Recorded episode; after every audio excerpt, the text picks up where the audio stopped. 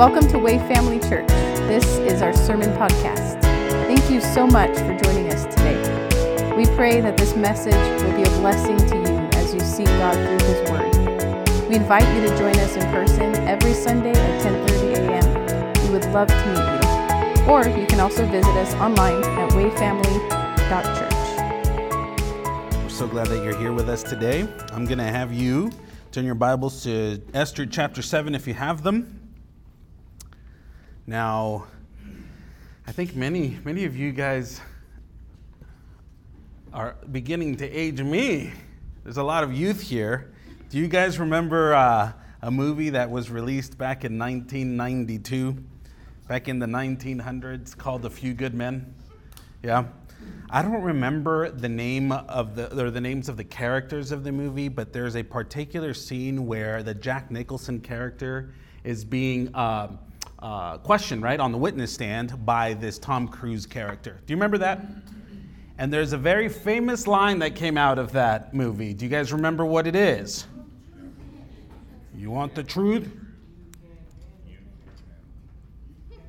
It was more like, you can't handle the truth, right? With passion and a lot of just conviction that you can't handle the truth.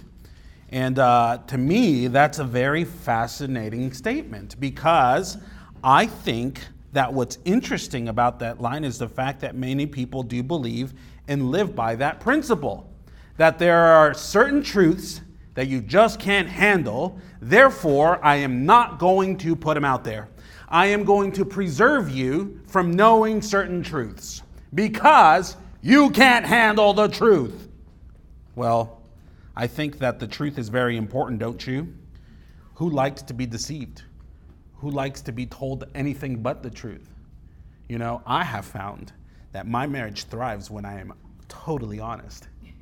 Because for some strange reason, if I'm ever dishonest, it comes out, right? And when it comes out from somewhere else, I get in trouble.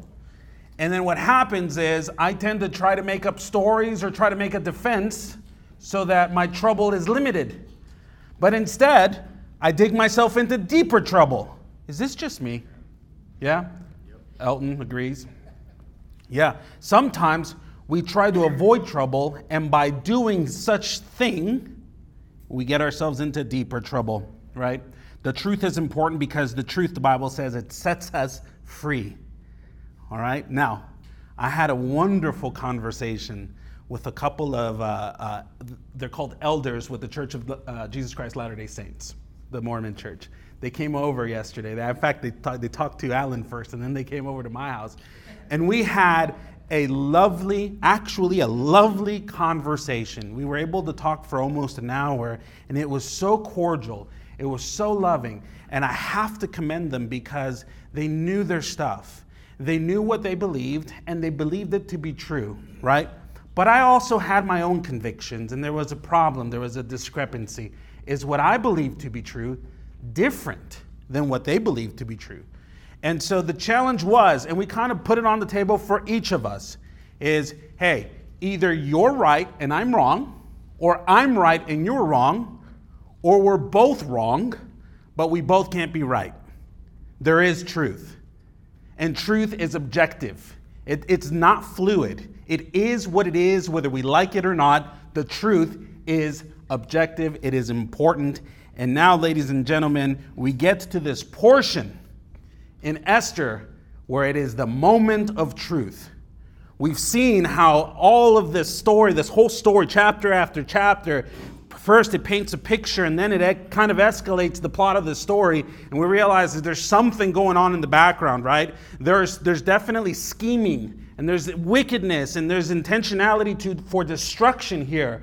But the question is, where's God in the picture? And we've seen God showing up. He's there, He's present, He's sovereign, He's moving. And in everything, there's this providence that comes from the Lord God Almighty Himself. And here's the fact of the matter is those whom are professed to believe to be Christians, those who are children of God, are represented, excuse me, representatives of the light.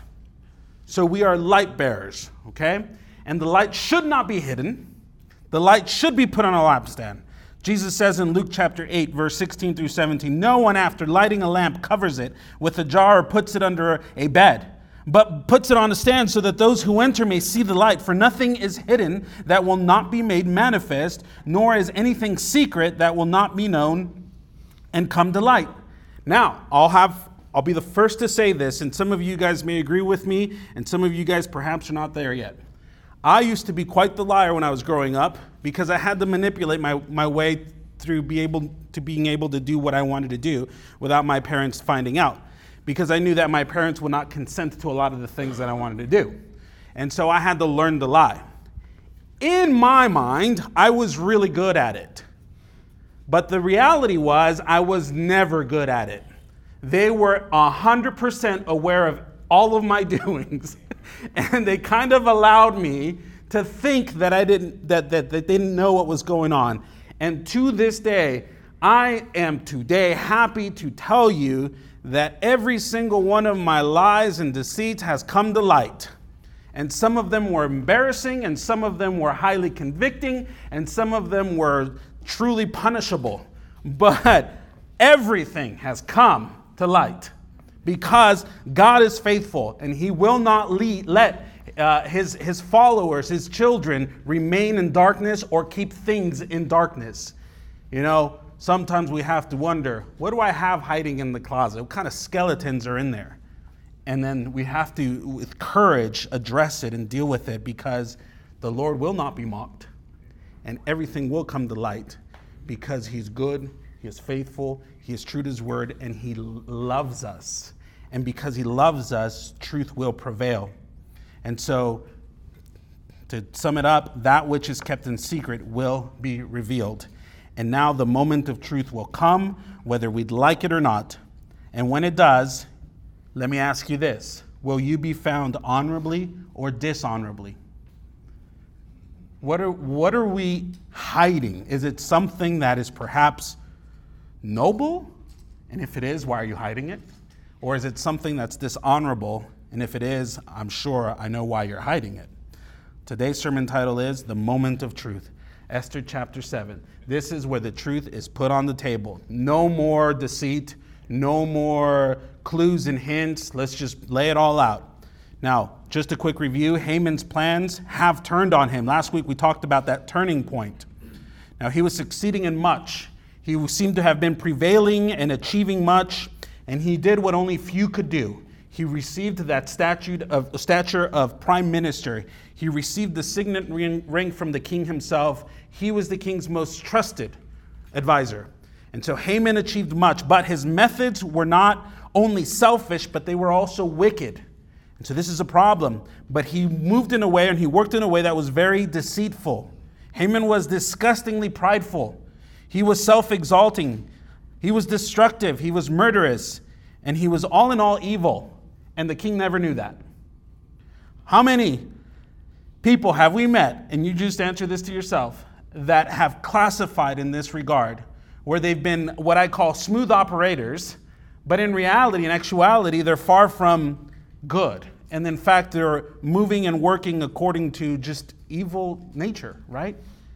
And so, as Haman was on his way to request Mordecai to be executed, the tables turn on him, and God's divine providence uh, kicks in, and he's humbled by the exaltation of Mordecai. He goes in with a plan for destruction, and he goes out with his own ideas, honoring the man whom he hated the most because God will not be mocked. And now we continue in Esther chapter 7, and it says this So the king and Haman went to the feast with Queen Esther. This is the second one. And on the second day, as they were drinking wine after the feast, the king said to Esther, What is your wish, Queen Esther? It shall be granted to you. And what is your request? Even to the half of my kingdom it shall be fulfilled. Then the queen, then Queen Esther answered, If I have found favor in your sight, O king, and if it pleases the king, let my life be granted to me for my wish, and my people for my request. For we have been sold and I and my people, uh, we have been sold, I and my people to be destroyed, to be killed, and to be annihilated. If we had been sold merely as slaves, men and women, I would not have been I, w- I would have been silent, for our affliction is not to be compared with the loss of the king to the king. Then King Ahasuerus said to Queen Esther, Who is he? And where is he? Who has dared to do this? And Esther said, A foe and an enemy, this wicked Haman. Then Haman was terrified before the king and the queen. And the king arose in his wrath from the wine drinking and went into the palace garden. But Haman stayed to beg for his life from Queen Esther, for he saw that harm was determined against him by the king. And the king returned from the palace garden to the place where they were drinking wine, as Haman was falling on the couch where Esther was. And the king said, Will he even assault the queen in my presence, in my own house? As the word left the mouth of the king, they covered Haman's face. Then Harbona, one of the eunuchs in attendance on the, of the, uh, on the king, said, Moreover, the gallows that Haman has prepared for Mordecai, whose word saved the king, is standing at Haman's house, 50 cubits high. And the king said, Hang him on that.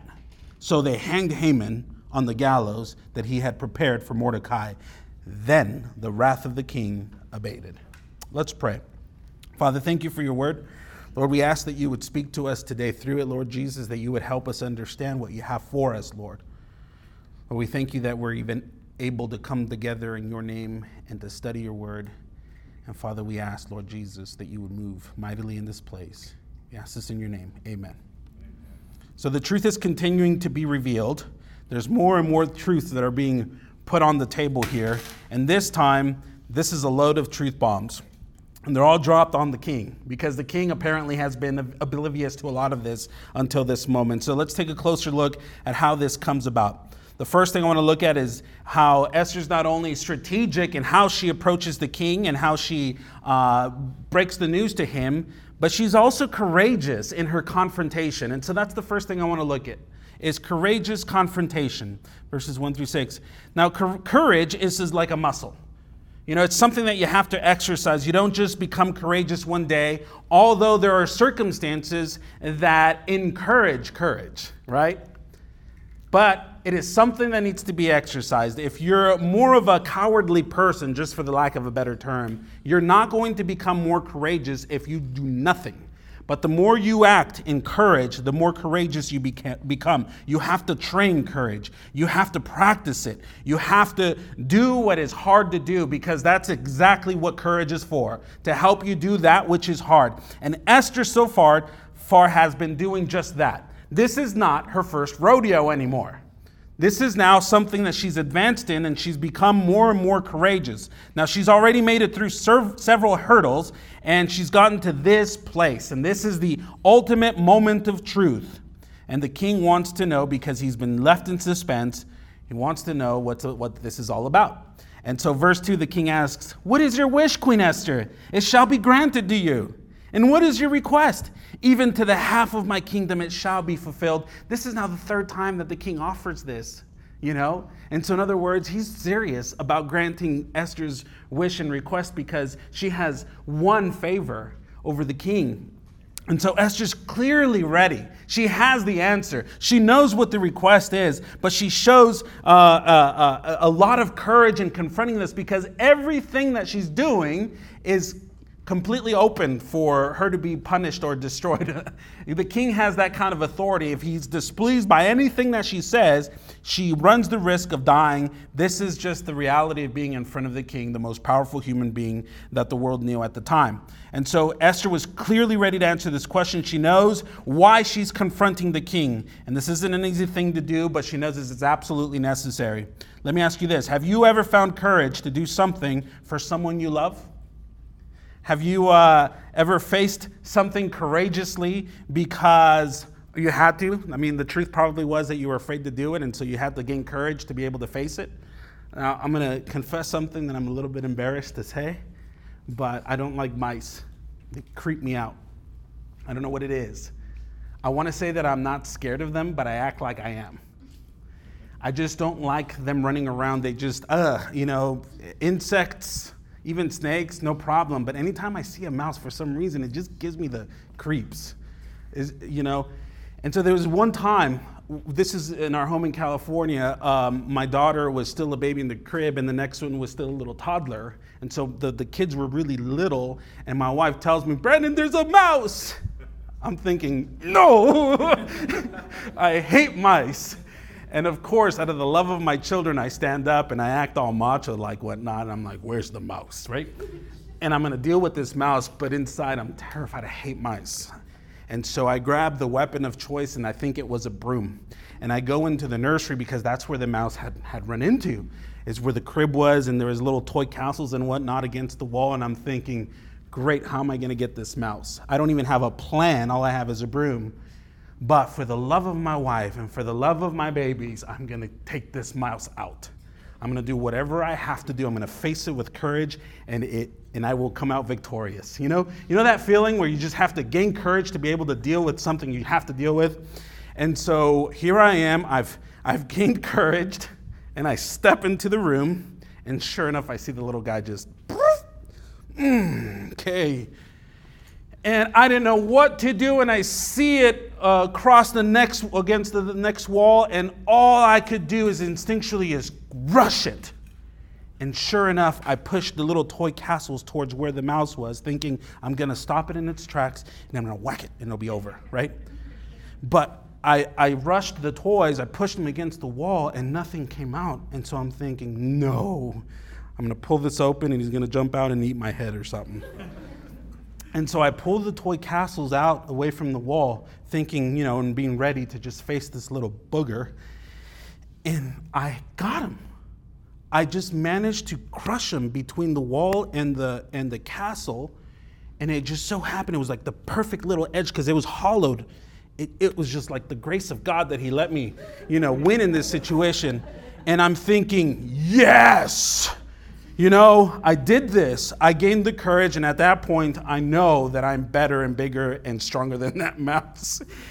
And I'll tell you, my wife wanted to throw me a big old party. I'm just kidding. She didn't want to do that. But that's just an example of when we need to be courageous. We need to find that courage. So I share this story because, yes, I am kind of afraid of mice. I don't like that, especially rats. I hate that. But in a moment that any of these critters would dare to threaten my family, the responsibility to take care of them kicks in. And this is my silly example. There are scarier things out there that I'm sure you would face valiantly, courageously for the love of your family. And so anything that threatens my family, I will take responsibility. The courage kicks in, and the willingness to take action is fueled by the love of your family, right? And so I am going to do whatever I need to do courageously. That's courage. And courage overcomes fear. And so fear goes away the moment the adrenaline kicks in and you know what you're doing and for what you're doing it now you have courage. And so now Esther is asked to be courageous, not only in front of Xerxes, but who else is there with them? Haman himself. The devil himself is there. And so this is definitely an act of courage for Esther to even just confront them and to say the truth and to just lay it all on the table. Esther again is risking her life for the love of her people and not also not, not, also their people, but she, I would say that she's also uh, uh, being courageous for the love of her husband because she realizes that this man is being deceived by Haman too. And so, for the love of those whom she loves, she gains courage and she does what is very difficult to do. And I, and I, I think with all my heart that we must be willing to confront evil with courage. Sometimes we see things and they're bad and they're wicked, and most of us, maybe not most of us, because you guys are all amazing, most of us sometimes are just quiet, even in the midst of evil. Most of us kind of just zip the lip and whatever, wish them luck. But we must take courage and we must be willing to confront that which is evil. And so let me ask you this Did you know that every time that the words take courage are spoken in the New Testament, with the exception of just one time, they've all been spoken by Jesus Christ himself? He's the one who's most notoriously known to say, Take courage. Be courageous. In Matthew chapter 9, verse 2, he tells the paralytic man to take courage because his sins were forgiven. In Matthew chapter 9, verse 22, he tells the woman who had had the issue of bleeding to take courage because her faith had made her well. In Matthew chapter 14, verse 27, he tells his disciples in the boat who were afraid in the moment, he says, Take courage, because it was him who was walking on the water. It wasn't a ghost, it was him. So take courage. In Acts chapter 23, verse 11, he tells the apostle Paul, the great apostle Paul, to take courage as he continued to preach the message of the gospel to all generations, to all nations. In other words, we can take courage, we can be courageous because of Jesus, because uh, he is with us and he forgives us and he strengthens us. He will give us what we need for the moment and he will not fail us. Now, a commentator said this so eloquently, so I'm going to share it with you. Courage is always fueled by something and for something. So, by something and for something. Esther's courage was fueled by her fasting and faith and for her people's freedom. She had a mission in mind. There was a purpose. And so, there, therefore, there's courage. And so, Esther not only answers Xerxes' question, we'll continue here in verse 3, but she answers it courageously and she does it masterfully because she has been strategy. She's been thinking through this. She's prepared, and the, the, the Spirit of God is with her. Verse 3 Then Esther answered, If I have found favor in your sight, O king, and if it pleases the king. Now, notice how she's uh, requesting or bringing about her request. She was not at all demanding. She's being very patient with the king here. She was exemplar with humility and very personal. She's really connecting with the king. She's, she's really interested in the whole thing going well. There's no room for mistake here. And so I would say that uh, if she just came in guns a blazing, things would have been different. But she's very intentional about what she's saying. And so her response to King Xerxes' two questions, his two questions were, as, as, uh, as we read in verse 3, what is your wish and what is your request? And so Esther says in verse 3, let my life be granted for my wish. That's my wish. I want to be able to live. And my people for my request and I want my people to also be able to live for my request. Now, this is interesting. What do you mean? This is actually how Esther reveals herself to be a Jew. She says, Let my life be granted and my people. Esther's revealing her Jewish identity, but Xerxes isn't quite understanding what's going on yet. And so she continues in verse 4 For we have been sold, I and my people, to be destroyed, to be killed, and to be annihilated, is what she says. Notice that Esther just got very specific. She's not beating around the bush anymore. She's telling him what it is. She uses the exact wording from the edict that Haman had passed against the Jews. She's saying exactly how it is. And so Xerxes, however, uh, it seems still fully not understanding. And I think because he probably wasn't fully aware of this edict. Remember that he just pawned it off on Haman. He's like, yeah, yeah, just do what you wish. And remember how Haman was really vague about the whole edict in the beginning? And so it seems like Xerxes is a little bit confused. King Ahasuerus is not quite sure what's going on here, and he's just not aware of this edict. But Haman was. Haman knew exactly what was going on, and so Esther continues If we had been sold merely as slaves, men and women, I would have been silent, for our affliction is not to be compared to the loss to the king. In other words, I wouldn't even trouble you or waste your time about this if it was anything else. But we're talking mass genocide, and that includes me, your wife. That's essentially what she's saying. And so, again, notice the carefully crafted approach. She didn't come with guns ablazing. And she didn't come with an uncontrollable anger, because I probably would have been super angry just to have Haman in front of me, right?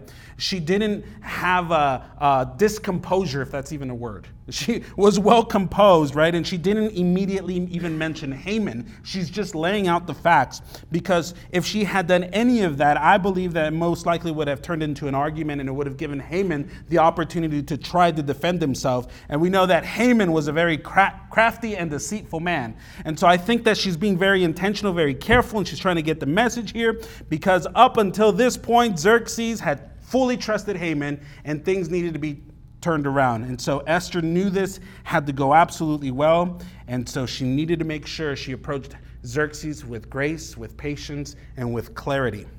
And so, uh, very similar to like Nathan, the prophet in the time of David. Remember when David um, messed, messed up big time with Bathsheba?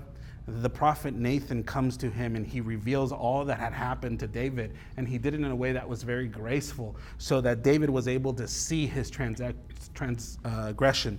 He was able to realize, wow, I fell short there. That is so important. When we confront people, we need to do it with grace. We need to do it with humility. We need to do it lovingly. And not just in a way where we feel like we're loving, but in a way that they also know that they're being cared for and loved. It's very important so that they receive that message, so that they're not. Um, uh, defensive about it also because it's so important for us to recognize our sins and be able to deal with them.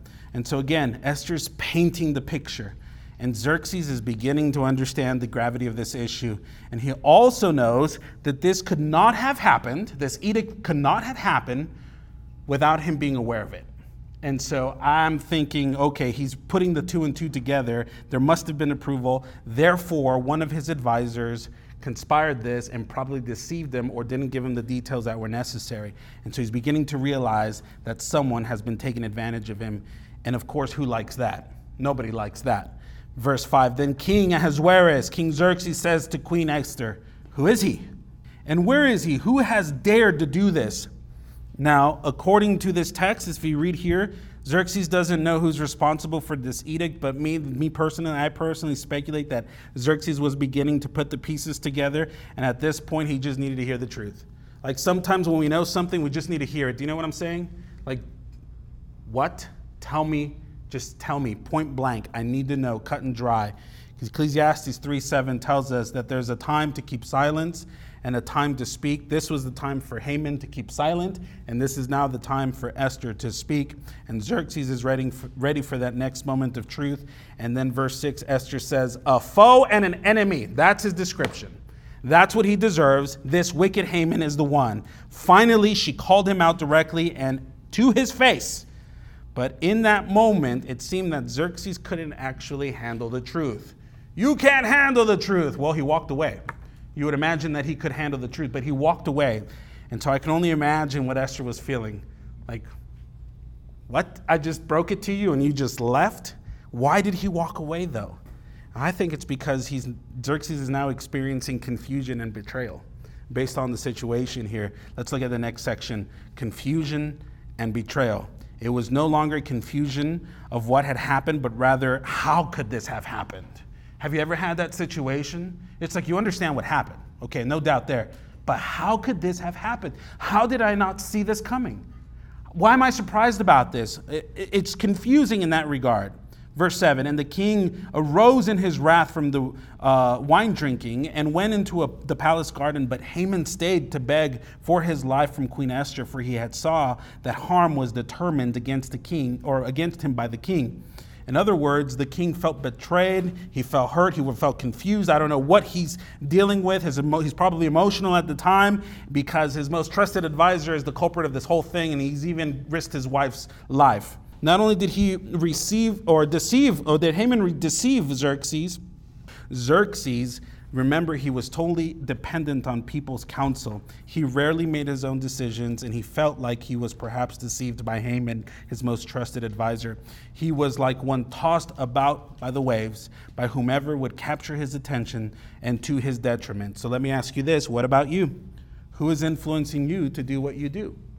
We're all influenced by something or someone. Who is influencing you to do what you're doing? We should be mindful of who we're being influenced by. This is why it was written in Ephesians 4 11 through 14. He gave us the apostles, the prophets, the evangelists, the shepherds, and the teachers to equip the saints for the work of the ministry, for building up the body of Christ until we attain to the unity of the faith and of the knowledge of the Son of God, to mature manhood to the measure of the stature of the fullness of, of Christ, so that we may no longer be children tossed to and fro from the waves and carried about every wind of, the, uh, of doctrine by human cunning, by craftiness and deceitful scheme. Because the fact of the matter is, people are going to be deceitful always. People are going to tell us, someone's going to tell us something that sounds good to us in the moment. And we're going to think, yeah, that's it. That's great. But we need to be aware of what we're hearing. We need to be conscientious of what the word is saying, the word of the Lord is saying, so that we're careful and we're not tossed to and fro. by the winds and whatever counsel, whatever things people tell us. We need to be able to stand in truth and recognize this. Otherwise, we'll be caught off guard constantly, confused, and feeling betrayed. Now, as Christians, we cannot have a whatever mentality or attitude about the things that defame God. Now, why am I saying this? Is because if you know that something is wrong in that counsel, if someone's saying something that, well, that's not true about him, that's something that's actually defaming to Christ, we, we, we shouldn't have a mentality that says, oh, whatever. You know, we need to be able to say, wait, wait, wait, that's not right. That's not what the Lord says. That's not what he says about me or about you, about the situation, whatever it may be. We cannot have a very dismissive attitude about lies. Does that make sense? The truth is important. The truth needs to come out. Now, Xerxes was baffled that Haman didn't behave in the interest of the king, and he saw that Haman was more interested in his own honor and self gain. The man that he trusted the most is now the man that he trusts the least. Now, if I didn't trust a man, I would never leave my wife alone with that man, would you? And he just walked away and left his wife alone with that man. And so that's probably why Xerxes thought, I need to go back there. Because he just stormed off. Verse 8 And the king returned from the palace garden to the place where they were drinking wine. As Haman was falling on the couch where Esther was, it just so happened that the moment that King Xerxes walks in, Haman is falling on Esther, right? Now, he didn't know that Haman was trying to beg for his life, but what that looked like, it didn't look good for, for Haman. Absolutely not. And so, in just a matter of a moment, Haman went from being an enemy of the Jews to also being an enemy of the king of Persia, the most powerful man in that known world. And Haman, Haman just made it very personal against the king as well. And so not only was Xerxes betrayed by Haman, he is now personally offended by him because he's touching the queen. How dare you? You really are a sneaky snake. You know, verse 8 And the king said, Will you even assault the queen in my presence, in my own house? As the word left his mouth, the mouth of the king, they covered Haman's face. And so Haman's sin has been totally exposed, yes?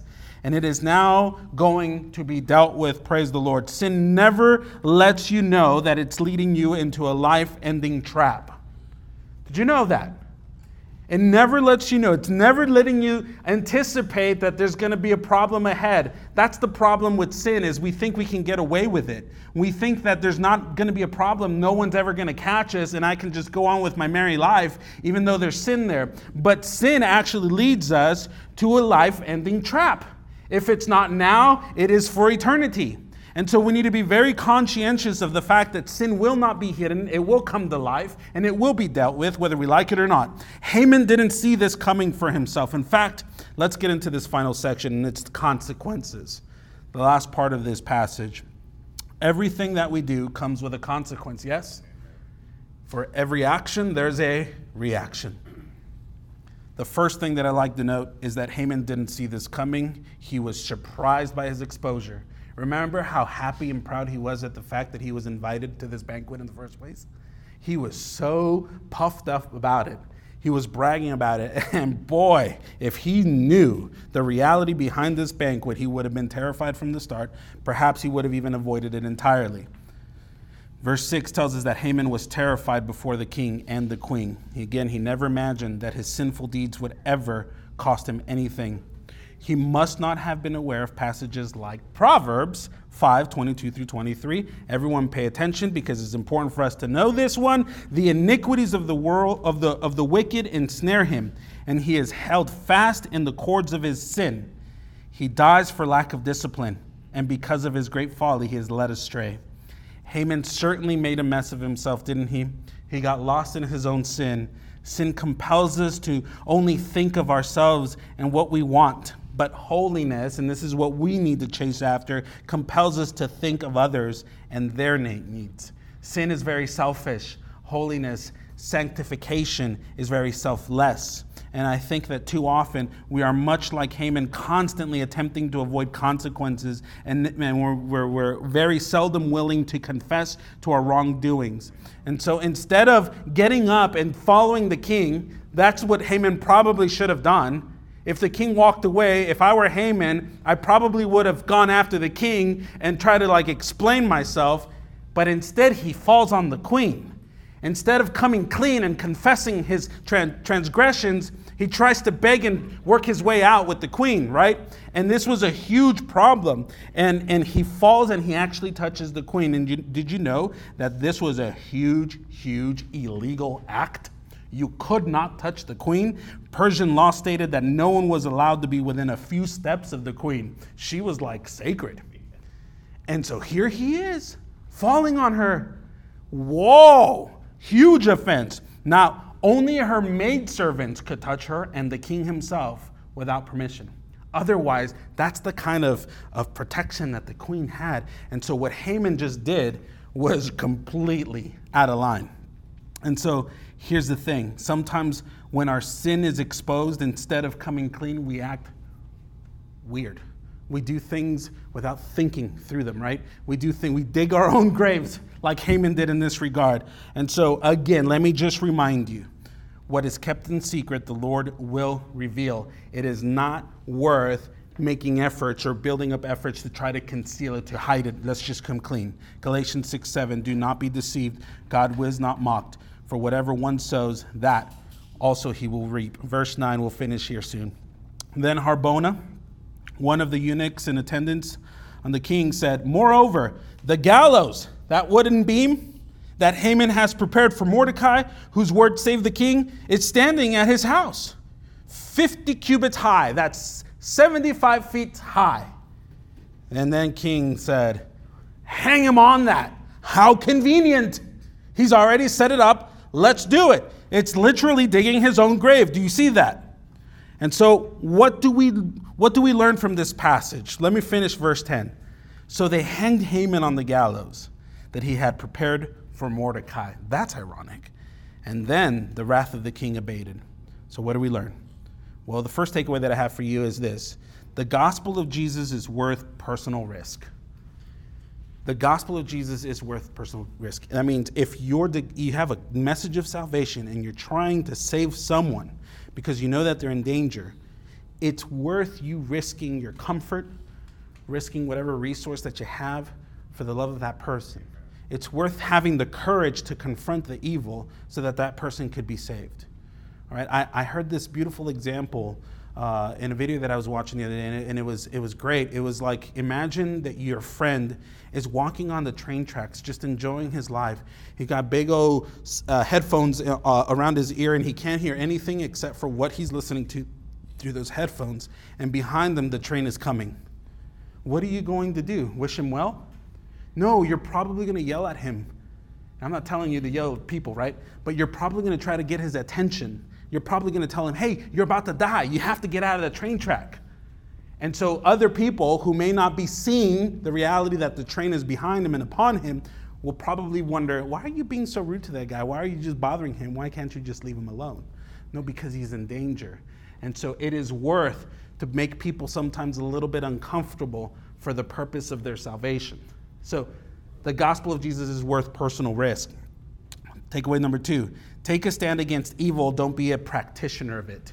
If there's something wrong going on, if someone is doing something, don't join them. Take a stand against that. So, kids, this will be your takeaway. If someone's doing something bad, don't do it with them. Deal with it the way that you're supposed to. Tell someone who can deal with it. But the best thing you can do is get away from that. Don't practice it. Takeaway number three intercede and serve one another.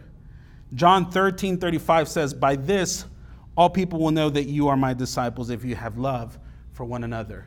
We need to be able and we need to be willing to intercede. That means to pray for one another, to fast for one another, to serve one another, to look for the best interest of others, because that's what the Lord has called us to. That is a display of active love, and that's the only way, one of the only ways that people will know that we are the disciples of Jesus Christ. And so I want to take a moment to self evaluate, and I have a couple of questions for you.